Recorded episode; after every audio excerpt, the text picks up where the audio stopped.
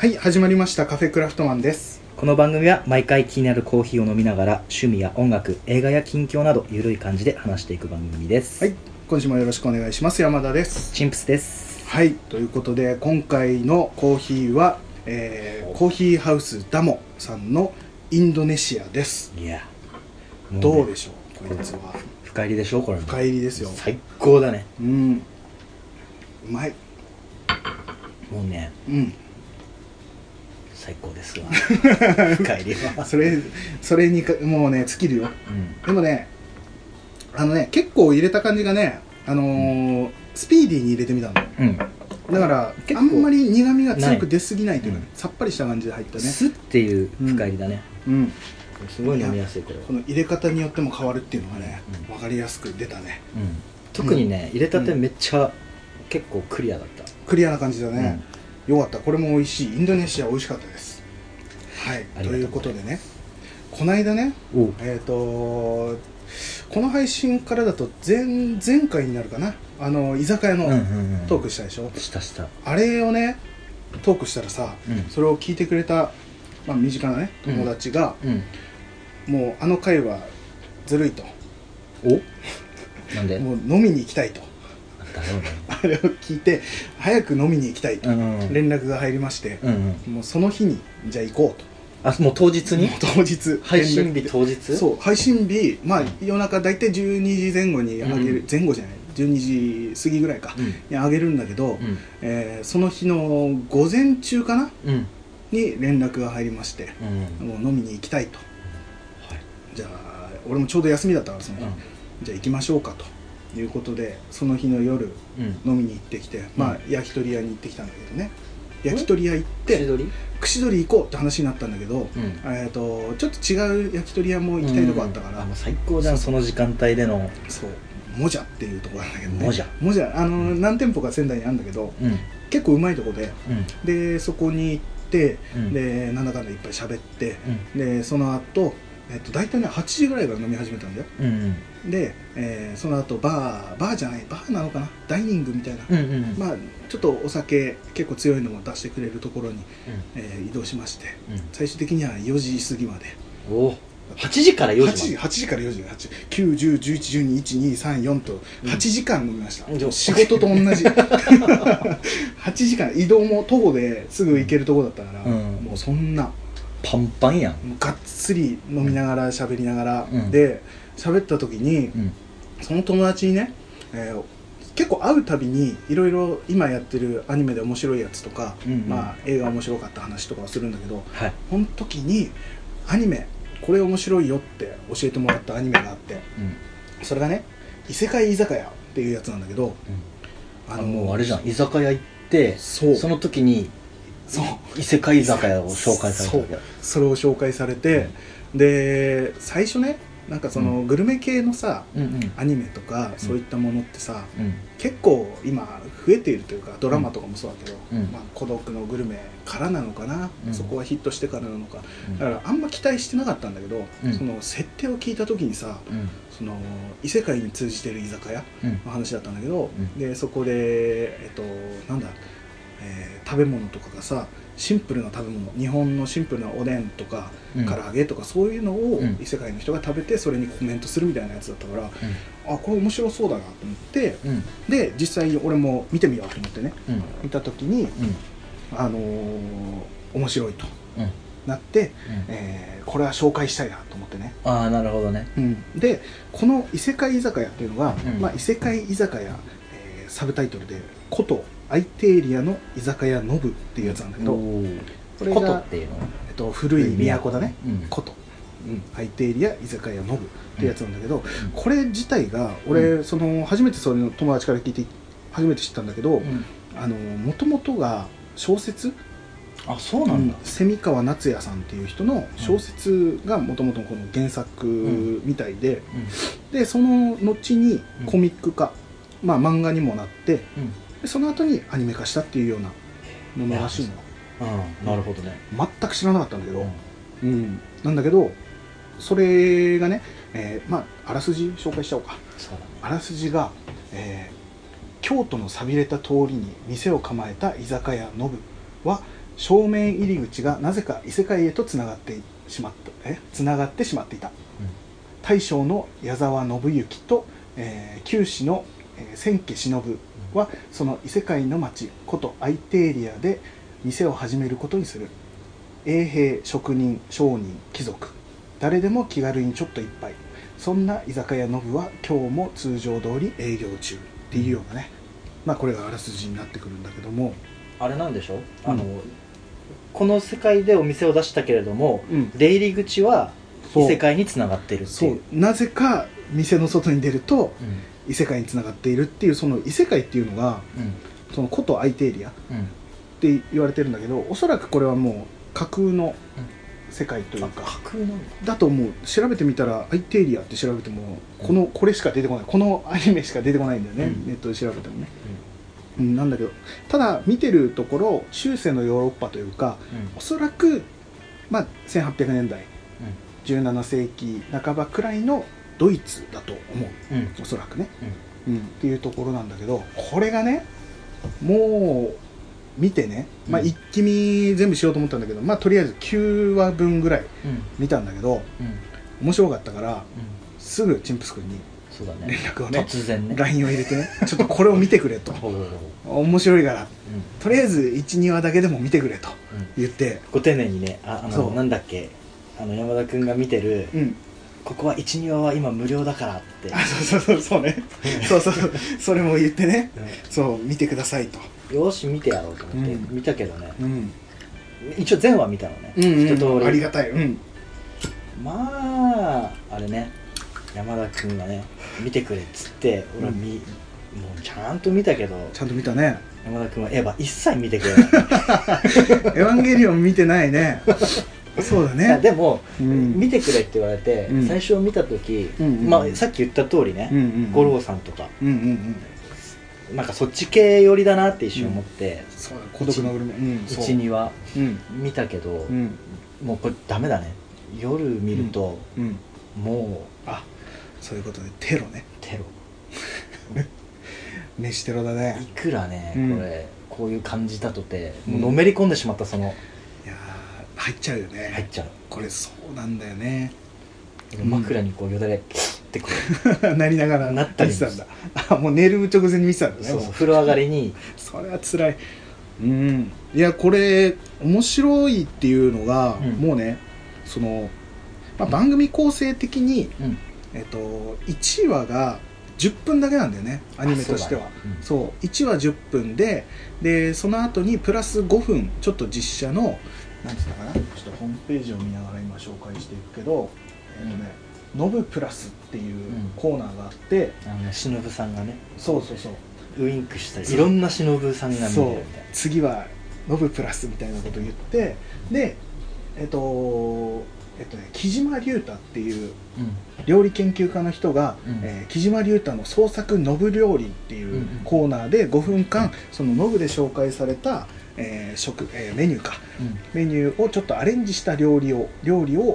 簡単にできるような感じだね、見てたらレシピをね紹介する、なんだろうね、これ全国でやってるのかな、こうちゃんのなんとかご飯みたいなやつとか、やってないんですよね、やってないか東北だけかもしれないけど、まあちょっとしたね3分クッキング的な感じのコーナーがあったりとか、でまたその後に10分間の、アニメがあって、その後に、これ大事よ、これ大事な、凪良健一のノブ居酒屋を探してかっていうコーナー、まあ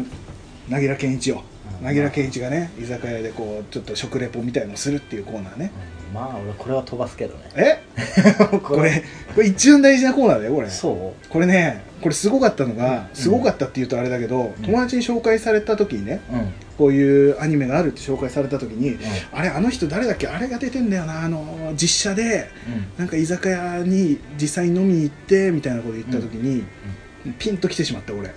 何も分かんない情報ない時に、凪良健一じゃないって言ったの。マジ？読みがあれ凪良健一だったかな、その名前だったかなって言って調べてみたら、凪良健一でもう一発で当てるっていうね、居酒屋といえば凪良健一だから、でもあれだよね、孤独のグルメのさ、こういう実写、はい、久住さんのコーナーね、そうそうそうもうあるじゃんうんうん、うんまあ、その部分も多分これ多分ね重なって見えちゃった、ね、かなり影響を受けて作ってる感じはあるよね、うんうん、この感じもまあちょっと面白いなと、うん、アニメ10分料理の、レシピ10分あ5分、うん、でアニメまた10分、凪良健一5分っていうので30分、うん、だってね、うん、だって例えば唐揚げの回が出たとするじゃん、うんうんうんうん、唐揚げ食うじゃん食うね俺はあのアニメで見た唐揚げだからセーブがかかってるけど、うん、実写の唐揚げ見たらもうダメだってやばいかやばいだから唐揚げ以降はもう見ないようにダメいやだってビールさ飲んでさ飲んでね唐揚げ食ってであれだよその唐揚げの回の、うんまあ、一番最初に凪良健一が出てきた時ね、うん、こう唐揚げを食べてさ、うん、あこれは家ではなかなか出ない味だねうんって言うんだけど、うん、その時のカメの目線具合が半端じゃないのよ、うん、1カメ2カメって多分あるのよあそれ分かる見た気になった俺もそこ気になったんだけど最初1カメに向かって、うん、これはなかなか家では出せない味だねって言った瞬間に2カメにパッて目線いって、うん、うんっていうのよ、うん、あれねベテランのもうそうやり方だよねやり方あれは本当にね、うん、そこはうまいなすごかったでしょ、うんまあ、ちょっと笑いポイントでもあるっちゃあるけど、ねうんうんまあ、そんな感じの凪良健一は大事なんだけど、うん、だからちゃんとね飛ばさないでまた見てね分かったまだ1周しかしてないからそう2周目はちゃんと、ね、2周目はすごいもう凪良健一だけ見てもらってもね、うん、いいやそれっていうところで、うん、まあこれのアニメを見てどんな感想を持ったかっていうのをちょっと話していきたいなと思ってあでもね、うん、俺1周しかまだしてないから、うんうんうんうんまあ、深くまで俺はあれかなそっかそっか山田君今日はついてくよ OK じゃあ寄り添うよ私がちょっと感想というか、うん、このアニメで感じたこととかね、うん、そういうのをちょっと話していくからまたあれだねこれちょっと話したら後々そのエピソードごとになんか面白いのあったとかあればそういうのをちょっと話していこうそうだねじゃあまず最初にね、うん、ちゃんと俺レジュメをねそうだねメモをね取ってねやったんだけどねなんかまとめ切ろうと思ったらまとめ切れなかったんだけどでしょっていう風にそうあねでしょねエヴァの回ね、うん、と同じいや本当にねあんだけまとめたのすごいなと思ったけど何枚だっけすごい17枚とかじゃなかった、うん、確か17ページ分ね俺今回2ページだからねまあまあまあそのね、まず感想としてね、うん、孤独のグルメが俺大好きでずっと見てたんだけど、うんうん そうだね、それとのちょっとこう比較というかあ、そうだごめん、うん、その話入る前に、うんうんうん、孤独のグルメ発信も山田君だったの今はああもともとそうだ俺めっちゃ好きでね、うん、おすすめしてほら収録で配信する前の助走段階の時、うんうんうん、そうねその頃だね、うんうんうん、このね食テロをね俺ねこういうそうだね、チャンネルで起こされてんじゃなくて山田君から起こされてるってことに気づいたそうだね俺が食テロをねやめてくれもうもういやいやいやとは言いながらもね、うん、それを見ることでねそうもう日常がこう潤っていくからねこういうご飯が美味しくなるっていうの最高だからね、うん、そうその孤独のグルメ、うんなんだけど、うん、俺最初だから孤独のグルメが大好きだから、うん、その後に出てきたいろんなそのグルメドラマとかっていうのを見てたけど、やっぱり孤独のグルメが一番だなと思ってて、でやっぱりそれのパクリ的な感じが見えてしまうというか、あ俺も最初そうだった、ね、1、2話見た時はねこのアニメもそうだもんね、うん、そのパクリ感がどうしても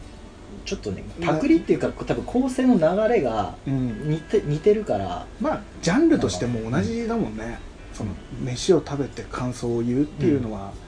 まあ、でもさ、うん、ほら食材をアニメでっていうとすごい難しい話、うん、難しいやろねだからやっぱりそういう実写を見てっていうのもあるだろうしね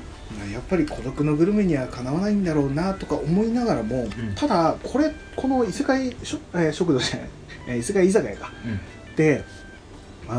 ちょっとやっぱそことの違いっていうのがしっかりあって、うん、孤独のグルメが基本的には五郎さん主人公のね五郎さんが一人で食べてその心の声をナレーションでやるというか、うん話すというかで基本的には一人語りで、うん個人的な感想っていうのが、うんまあ、主になっているというか、うん、ものじゃない、うん、でもこの異世界居酒屋って、うん、どっちかといったらこう分かち合うというかあそうだね、うん、そういうのが多い、うん、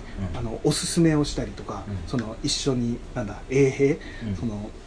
の、2人が出てきて、片方がもともとそのノブのことを知って、居酒屋ノブのことを知ってて、ここがいいんだよって言って、おすすめする感じとか、あとは一緒に人と食べる感じ、あとはなんか人のためにこれを、なんていうんだろうな、考えて、まあ、作る側ね、ノブさんね、大将のノブさんがこの人のためにこれを作るとかっていう、なんていうんだろうな、いろんな視点から、で、こう食べる食を分かち合うみたいなところが強く出てるなっていうところで、ちょっと孤独のグルメとも違った、視点で面白いなと思ったのが一つあってね。でこの作品のまず素晴らしさみたいな、ここ俺これ一番大事だなと思うところが、その食の原点というか、食の原点じゃないな、その料理の原点を見直すこのメニューのチョイスっていうところがまずすごいっていうのも、まあ代表的にこのアニメでよく言われるのはとりあえず生っていう、もうねあれね見るとねもうダメだってやばいよこのダメそう生ビールのことを、とりあえず生っていう名前としてやっているというか、でも前の収録でも俺もとりあえず生って言ってた、記憶がある。とりあえず生、そうだよね、とりあえず生だもんね。そうとりあえず生ってさ、まあ居酒屋行けば一番最初に出る言葉としてとりあえず生っていうのがあるんだけど、このアニメの中ではもうそのとりあえず生っていうもの自体、まあビール、生ビールでしょ普通、なのがもうビールのことをとりあえず生っていう名称で呼んでるんだよね。そうだね、このアニメは、だからとりあえず生おかわりとかいうのね、なんだこのとりあえず生は、そうそうそうキンキンに冷えたみたいなそうとりあえず生っていう名前として、まあ普段こっちというか現代、俺ら的には当たり前のように飲んでいる生ビールのことを、しかもとりあえずっていうような名前じゃない、とりあえず生っていうぐらいの、まあ扱いとしてはさ、そのいいものとして扱われてないというか、まあとりあえず生でいっかみたいな。あれそれってさ、どういう流れでとりあえず生だったんだっけ。だってそこはね描かれてないの。あ、でもね、そうそう急に始まって急にとりあえず生っていうのが当たり前のものとしてもこのアニメの中ではできちゃってるんだよね。それ俺もねクエスチョンでずっとあったんだけど、最終的にそれも語られないで終わっていくんだよね。もしかしたら小説の方とかでは書いてあるのかもしれないね。でもさ、小説あんま読まないから分からんところだけどさ、こういう食べ物系を小説でやるってすごい難しいの。俺もグルメ系の小説、まあコーヒーのやつとか読んだことあるけど、やっぱでもねうまく表現されてるよ本当、こうイメージしやすいようにやっぱり文章で書かれてるからね、だから多分これも読んだら多分ねそうなっていくんじゃないかなと、っていうところでね、このとりあえずっていう扱いをされているものを、あえてこれを日本人がやるんじゃなくて、この過去に生きていた、まあ古い時代のドイツの人に飲ませて、この初めてそれに触れた、その生ビールっていう日本でいう生ビールに触れたものを食レポ的になんか語らせるじゃない。そうだね、字幕付きでね、字幕付きでもうさ、なんだこのキンキンに冷えたビールはなんだみたいな感じで飲んで、ごく飲んでっていうような、でそれがすごくうまいものとしてさ、食レポするじゃないあの人らって、それがこの当たり前のように飲んでる俺らからすると、そのなんていうんだろう、原点に戻れるというか。あ、それね俺もね思ったことに乗っかっちゃって申し訳ない。それは思った。すごいね、味わってビールを飲むっていうのが、今そんなになくなってしまっているというか。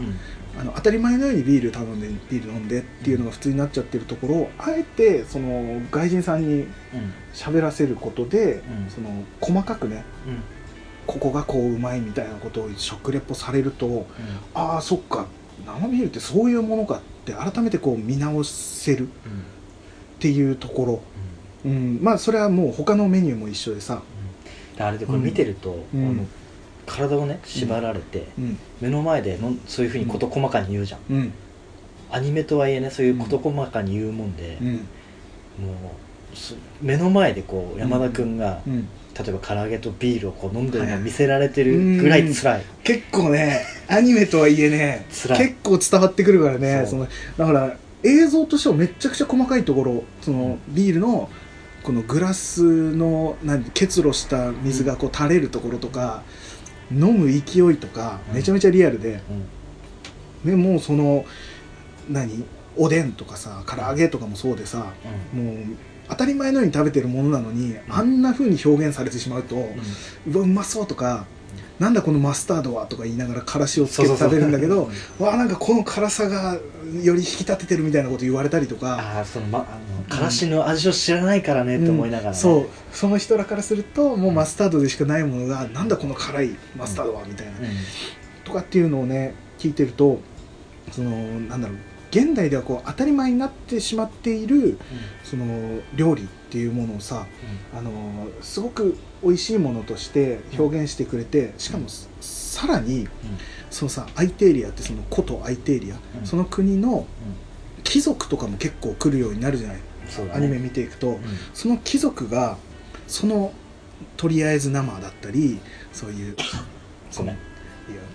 おでんとかね、そういうものをすごく高く評価するじゃない、なんだこれはすごく美味しいっていうようなことをすごく高く評価してて、それによってね、この現代当たり前のように俺らが食べているものっていうのを、なんていうの、この現代はすごく豊かなんだなと、本当にありがたいもんなんだなっていうのを再確認させられるっていうか、そうだね、思うじゃない。だって当たり前のおでんなんてコンビニでいつでも食べられるものなのに、その1800年代ぐらいのそういう貴族たちがもう絶賛するぐらいのうまいものなんだって思わせられるというか、それあれじゃない、多分俺らがもうちっちゃい頃からそういうのにも食い慣れてるから、そうだね、初めて食べた人っていうのを見て、そこでなんつうんだろうな、自分でこうそれを咀嚼して感じ取るみたいな、そうだね、思い出せるというか、その原点をね、見返せるみたいな。だからこれがすごくいい表現だなっていうか、そのメニューのチョイスというかさ、すごいなと思って、まあだからそれによって普段食べているものも改めてうまく感じるようになるなっていうか、ね、ビール飲むにしても、そのアニメのことを思い出して飲むと、ああ本当だうまいわとか、キレがあるってこういうことかとか、また改めて思ったりっていうところね。そうだね、だって孤独のグルメ見た時でもそうだったもん、本当ね、うまくなっちゃうよね。なる。でもそれってさ、あれだね、その例えば普通に食事するよりも、プラスでさフィルターがかかるからさ、ね、よりなんかなんつうんだろう、自分の生きてる生活の上ではさ、プラスになるよね。すげえ。そう、なんかね、もうその一つの構え方というかさ、調味料になる。そう、いいこと言ったね。そう、これがね、まず食の原点を見直すメニューチョイスの良さ。これ一つね。ごめんね。これがいいんです、いいんです。これが作品の素晴らしさの一つ。でもう一つ、あのストーリーです。今度は。このストーリーの原点を見直すっていうところ。これはこれね、俺もうメモで書いてるの読んじゃうけど、ストーリーはありきたりでシンプルなものなんだよね。結構見たことあるようなストーリーではあるんだよ、このアニメって。なん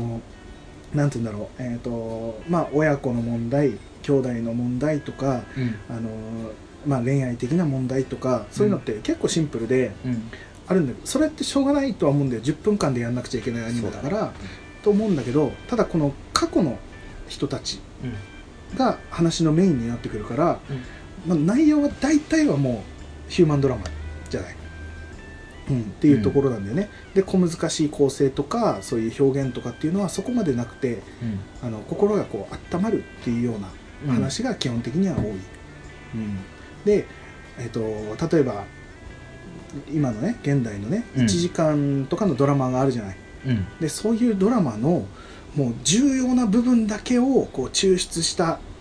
ような感じのシンプルな話になっているというか、いいとこだけをうまく取って構成したような話になってて、これは俺もうこの料理と同じだと思ってて、そういうさっき話したね、料理と同じで、なんか多くの要素をこう取り入れて、作り上げた1時間ドラマとかそういうのももちろん面白いんだけど、でもこんだけシンプルな10分間の物語にしても、なんていうの、しっかり心はちゃんと温まるし、難しいよねそれってね、全部簡潔にやんなきゃいけないわけでしょ。そうそう、短編だから、10分間での短編で、一個一個にこうちょっと感動させたりとかほっこりさせたりっていうのって、しかも料理をちゃんと紹介しながらね、うん、っていうのはすごくレベルが高いんじゃないかなっていう、うんうん、なんか上からみたいな感じで喋っちゃってるけど、でもなんとなくこう感じたところね、うんうん、でそういう作りになってるっていうのが、うん、なんかベタなものとかあの設定とか、うん、シンプルなこうストーリーっていうのが改めてその良さっていうのを再確認できるなと、っていうところでこの料理でその原点を思い返して、あ、これはこういう面白いものだったな、あ、美味しいものだったなって思い返せるのと、こういうシンプルなストーリーの作り方なのにちゃんと心が温まるような、内容になっているっていうのが、こういうシンプルなものでもこんだけちゃんとなんていうの自分の、気持ちをほっこりさせるとかっていうことができるんだなっていう、こういうシンプルなものの良さの再確認ができたなと。ああ、なるほど、うん。だからすごく料理もストーリーもこれ、この形にマッチしたものになってて素晴らしいなっていうことが、山田が見た作品の素晴らしさでございます。はい。メモを読んだよ。ちゃんと全部。でもさ、あれだよね。料理の、うん、要は話とさ、うん、人の話が混在しているストーリーなわけだ。そうだね、10分でさやるってすげえ難しいよね。すごい難しいと思うわ、うん、なんかそのだって料理の良さを伝えなきゃいけないし、うん、ストーリーもちゃんと進めなきゃいけないしってなると、うん、結構難しいと思うんだよね、うん、でそれに魅了されてる俺ちゃんとね、うんうん、だからなんか他にも異世界シリーズみたいのって結構あるらしいんだけど、うん、さっきちょっと言っちゃったけど異世界食堂とか、うん、とあれもそうじゃない、テルマエロマエってさ、うんうんうん、あれじゃない温泉の、うん、あの映画化もした、うん、あれもそうでしょ、だってだ、ね、現代と過去のね、うん、それをつなげたっていうのはいっぱいあるんだけど、だから他のやつ見てないから俺何とも言えないんだけど、うん、でもこれはすごい面白かったなと思って単純に、うん、っていうところでこの24話、うん、どれもねもういい話もあったし、ね、食べたい飲みたいだったね。何一番この回で好きだった？好きな回は俺は、お嬢様の難題っていうので湯豆腐の回なんだけど、うん、これは湯豆腐もうまそうだったけど、うん、ストーリーとしてすごい好きだった、うん、この、女の子、うん、あれなんだよね、わがままおじさんとそうわがままな、うん、ちょっと無理難題的なことを言う、うん、わがままお嬢様のわがままに付き合って、うん、あれだね、おじさんが、うん、食べさせてあげるみたいな感じでやっていくんだけど、これね俺この回で内容がすごい良かったのもあるんだけど、うん、ちょっと待って、今キャラクターで探してみるわ。これじゃないね、ドイツの、これだ、うん、お嬢様が、ヒルデガルドっていうお嬢様、なんかみんな似たような名前だもんね。そうそう、名前覚えられないのよこれね12歳確かの女の子と、うん、そのおじさんが、うん、ヨハン・グスタフっていう人なんだけど、うん、これね話聞いてて、うん、ずっと俺おじいちゃんかなと思ってたの、うんうん、このグスタフさん、うん、ヨハンさんが、うん、声とかがねすごいおじいさん風だったんだけど、うん、このアニメさ、うん、名前出た横にさ年齢出るじゃない、出る、30歳って書いてあったよ年下と思ったえーっていう、やっぱほら年代がびっくりしちゃったよね。30歳、ヨハンさんが30歳っていうか大将32歳だからそれを思ったみんな若い、ちょっとねそこでちょっとびっくりするとこあるけど、うん、そうそう、この回はすごく好きだったかな、うん、なんかねこのヒルデガルドがね最後めっちゃいいんだよね、この女の子、うん、最初ねもう苦くなく酸っぱくなくとか、そうそうそう、もう本当難題をね言ったけど、うん、ノブさんがねそう、それに合わせてね湯豆腐をね出してね、だからそのね言ってる時に何出すんだろうって思ったね、うん、そうそうそう、あれねちゃんとねなんかそのさ、辛くもなく、酸っぱくもなく、うん、苦くもなく、なんだっけいろいろね言ってたね、卵でもシチューでもないみたいな、うんうん、美味しいものを出してくれって言った時に、うん、湯豆腐出した後におでんも出したんだけど、うん、一番最初のおでんの回、うん、で食べたおでんには卵が入ってたんだけど、うん、この回でおでん出した時はちゃんと卵が抜かれてたんだよ。お、見てたね、見てたの、細かいところであっと思って、細かいところちゃんと気使ってんなと思ってね、うん、どこ好きだった、どの回が好きだった。俺はもう完全に、うん、うなぎのかば焼きの回、ああやっぱり水門の、うんうんうん、3人組が仁義なき、うんうん、かば焼き、これね話がね、うん、正直見えたの、うんうんうんうん、この例えばさ、うん、このキャラクターの名前を言うとさ、なんかわけわからんくなるけど、ああキャラクターね、3人ね、ここで出てきた登場人物が、1人目があのハゲの、うん、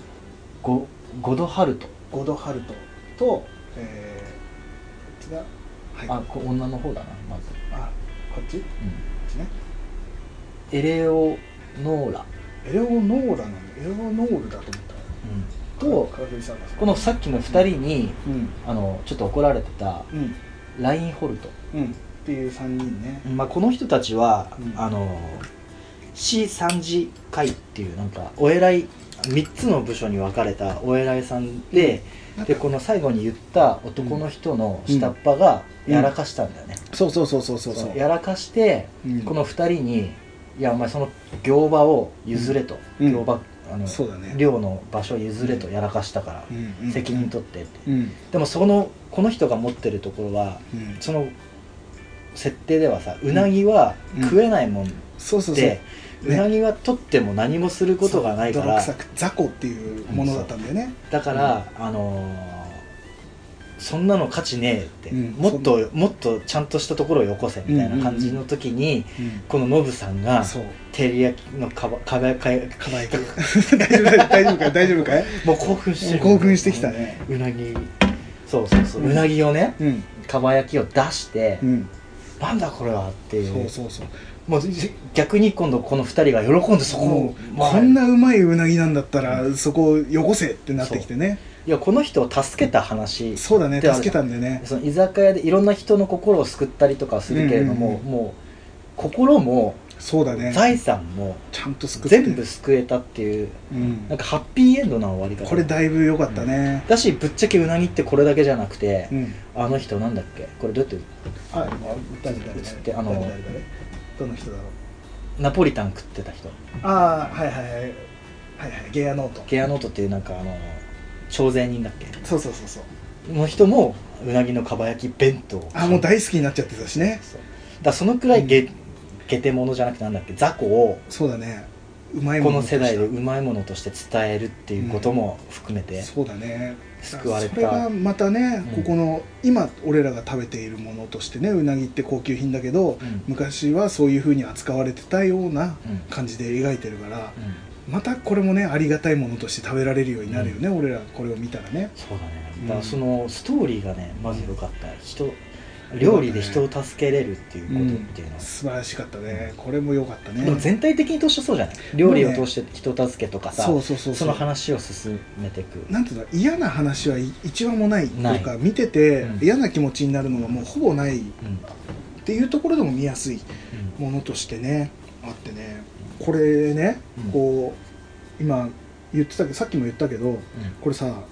なんか字幕になるじゃない、なる、説明のところ、この唐揚げの口の中でチュワーってなるところがあって、全部字幕でこれさ、これね、うん、これネットちょっと見たんだけど、うん、ネットでは、うん、結構それが批判的な意見が多くて、あ、俺もそっち派なんだよすいませんね、うん、俺ももともとはそうだったんだけど、うん、なければないでいいなって思ってたんだけど、うん、最初違和感だったじゃない、違和感だった、なんでこれ字幕入るんだろうって思った、後半見慣れたけどね、そう、後半になってくると全然気にならないんだけど、うん、なんかあれは俺が勝手に思うことなんだけど、うん、今さその YouTube だとか、うん、その動画配信がすごく多くなってるじゃない、うん、そこの YouTube って基本字幕じゃない、字幕出るね、大事なとこ大体字幕ドーンと出して、うん、無人島の時も字幕出すだ、字幕出すいやでも俺はボードに書くから大丈夫まあなんかそういうね字幕の、うん、重要なものじゃない動画としては、うん、でそこの時代に合わせていったのか、うん、あえてその今、テレビを見る人が少なくなっているってよく言うじゃない、うん、もう若者なんてみんなネットに流れてしまってるって、うん、なんかそういうところで、うん、なんか YouTube 寄りに作ったりとかそういう動画に寄せて作ったのかなっていう、うん、あえてその大事なところには字幕を入れるとか、うん、効果音とかのところも文字で効果音、うんを出すとかっていうのをやったのかなっていうのと、あとこれね、うん、配信というか流されたのが、うん、BS11 と、あと J コムテレビ、うん、あと E テレとかでもやったらしいんだね、あ、そうなんだ。で E テレとかでやった時にその、まあ、子供とかが結構見たりするから、うん、なんかその、ね、言葉でしっかり書いてあげた方が子供的にも見やすいのかなとか分かりやすいのかなと。結構酒の話だからさ、うん、子供からするとんってなる部分もあるけど、うん、ちゃんと文章で説明してあげてとか、うん、っていう風にやってんのかなっていうので思ったんだけど、うん、ただこれ、うん、やっぱり評判が悪かったっぽくて。あ、字幕、うん、これがね今ちょうどやってるキャンペーンなんだけど、うん、これの DVD ボックスが今予約販売の真っ最中、予約の真っ最中、うんうん、1月31まで予約の本数、予約本数によっていろんな、ブックレットがついたりとか、何百本いけばブックレットがつく、何百本いけばオーディオコメンタリーがつくみたいなのをやってるので、その中でうんこの DVD ボックスはもう完全字幕なしのやつらしい。設定で字幕抜きとかできるわけじゃなくて、もうないものとして販売するらしい。あ、そうなんだ。なんか俺はそれはそれで寂しいなとも思うんだけど、だってもうその字幕ありきでも見ちゃってるもんね、うんうん、でもなければないでそれはそれでいいだろうなと思って、うん、まあ、元々の違和感がなくなるというか。俺字幕でね、うん、言葉だけじゃなくて字でもなんかこう伝える、うんっていう、なんつうんだろう、メンタリズム的なものかなと俺は思ってた。ああ、それもあるかもしれないね、うん、だからなんかね評判悪いけど、まああったらあったで、まあそれはそれでっていう感じで、慣れるからね、うん、っていうところ。あとメモしてたところでね、うん、ちょこちょこもうあとは長く話すようなあれはないんだけど、うん、気になったところ、うん、ちょっとずつ言っていくね、うん、まず、料理研究家木島隆太、うん、あの人はアルフだなと、あれね海外ドラマのね、あそれそれ所ジョージが濃いやつアルフと同じような顔っていうところ、うんうん、あとはねメモしてたのはね、確かにそうだね、うん、似てるでしょ。なんかちょっと目がこうちょっと寄った感じというか、あとあれか白目が少ない、そうそうつぶらな瞳がね、うんうん、アルフだなっていうところと、あとね木島隆太でいうと料理してる時のボウルに具材残りすぎ、うん、クレームですねこれね、クレームですね、うんうんうん、大体さこう透明なボウルからさ、うん、材料パパパッと入れるけど、うん、そこにねちょっと材料残りすぎてんなと、ちょっと最後まで入れてほしいんだ。あれなんじゃない、ただ作ってる時に、うんうん、最初はこの感じでいくけど、うんうん、実際ほら俺らも収録するとさ、うんちょっと調味料加えたりとか、はいはいはい、抜いたりとかするじゃん。そうね、その場の雰囲気でペッて余したとか流れでいっちゃってるのがね、うん、いやね結構ピーマンも残ってたし福神漬けも残ってたしねいろいろ残っちゃって気になったなっていうところと、ね、うん、あとさっきも言った凪良健一のカメラ目線っていうのと、うん、あとは凪良健一で言うと、下町と言ったらうなぎ、うなぎと言ったら凪良って言ってた。あ、マジあ、マジっていうところかな。あと俺そうだこれ言いたかった、ファンタジックな表現、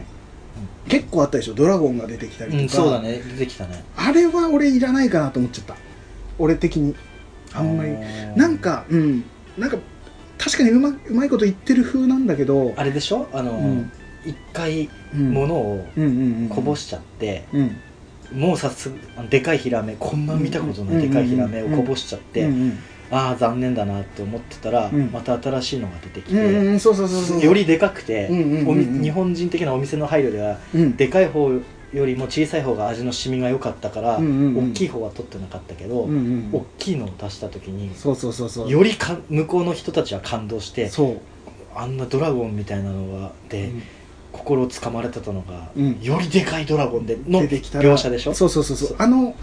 ァンタジックな感じの描写とか、うん、あれがバックにさ映像が出るじゃない、その人が喋ってて、うん、そのバックに映像が流れるのが、うん、なんかねこのごっちゃになっちゃって、うん、その奥に書いてあるそのドラゴンとかの絵が見づらいというか、なるほどね、で映っている時間もそんな長くないから、うん、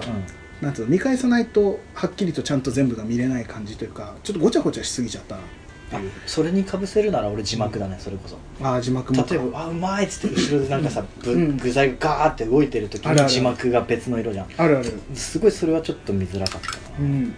なんかそういう部分がちょっと気になるなっていうのと、うん、うんちくも結構、うん、料理のうんちくも入ってたのは面白かったなっていうところ。カツオのたたきあれ、うん、面白かったね。昔殿様が、生魚だとお腹壊すのを恐れて生魚を食べるなっていう条例を出したら、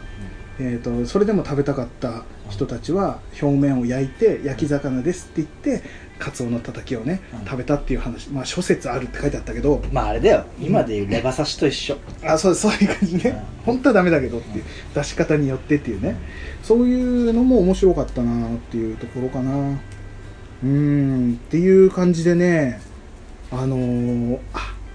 ワード言っていいかな、どうぞ。危ない、このままお通しがなくならなければ俺の人生は豆を食うだけで終わるところだった。あの回ね、あのね、うん、このセリフね3回ぐらい出てくるからね。あ、マジ？これね、俺漫画を読んだの1話分だけ、うん、漫画には出てこなかった。これだからアニメでの表現だと思う。これ俺好きだったね。これ言おうと思ってどっかで。あ、もうこれ何回も、うん、じゃあちょっと俺それ意識しながらもう一周してみるわ。そうだね、見てみて、うん、っていう感じだった、うん、これは本当におすすめ、うん、なんかね、うん、見てて、うん、苦にならなかったね。苦にならない、うん、そうそう、苦になった、テロされた。あ、そっち側でね、そっち側で食べたいっていう気持ちはあるけど、でもまあいいやみたいな感じではなかった、うん、今日は短くて簡潔だし、うん、ストーリーもね、うん、あったかい感じが多いから、うん、これは全然見ても、そうだね、うん、よかったと思える映画だと思い、映画じゃないアニメだと思います。俺まさかね、これ山田くん発信だと思って見てたの、うんうんうんうん、山田くんこれ好きそうだなこういうのって思って、うん、って思ってたらまさかの友達からの、ね、そう友達から勧められて、いろいろ勧められた中で、うん、やっぱこれが一番俺にピンときたというか、うん、っていうところでね、この配信を聞いてくれてるかね、うんうん、ちょうどね居酒屋の会もやったで、うん、これはね多分、まあ、見てもらえると嬉しい ね、うん、楽しい。あれだよ、俺も写真撮ったから食べたものに関しては、それは俺ツイッターに載せさせてもらうから、テロぜひその辺も見てもらって、うん、それではいつもでいきますか、うん、この番組では皆様からのお便りを募集しておりますツイッターでハッシュタグカタカナでカフェクラをつけていただくか、うん、つけてつぶやいていただくか、カフェクラアカウントの質問箱からお送りください。これにはラジオネームをつけていただけると助かります。または Gmail アドレス cafecra@gmail.com まで気軽にお送りください。皆様からのお便りをお待ちしております。はい、はい、あとねツイッターやってる人はね、うん、質問箱、うん、匿名でもいけるからバツバツ入れとく。あ、そうだね、うん、もうどうしても名前を出したくないっていう人はもう全然匿名で気楽にいける、ね、やってもらえればと思います。はい、はい、ということでまた次回会いましょう。はい、さよなら。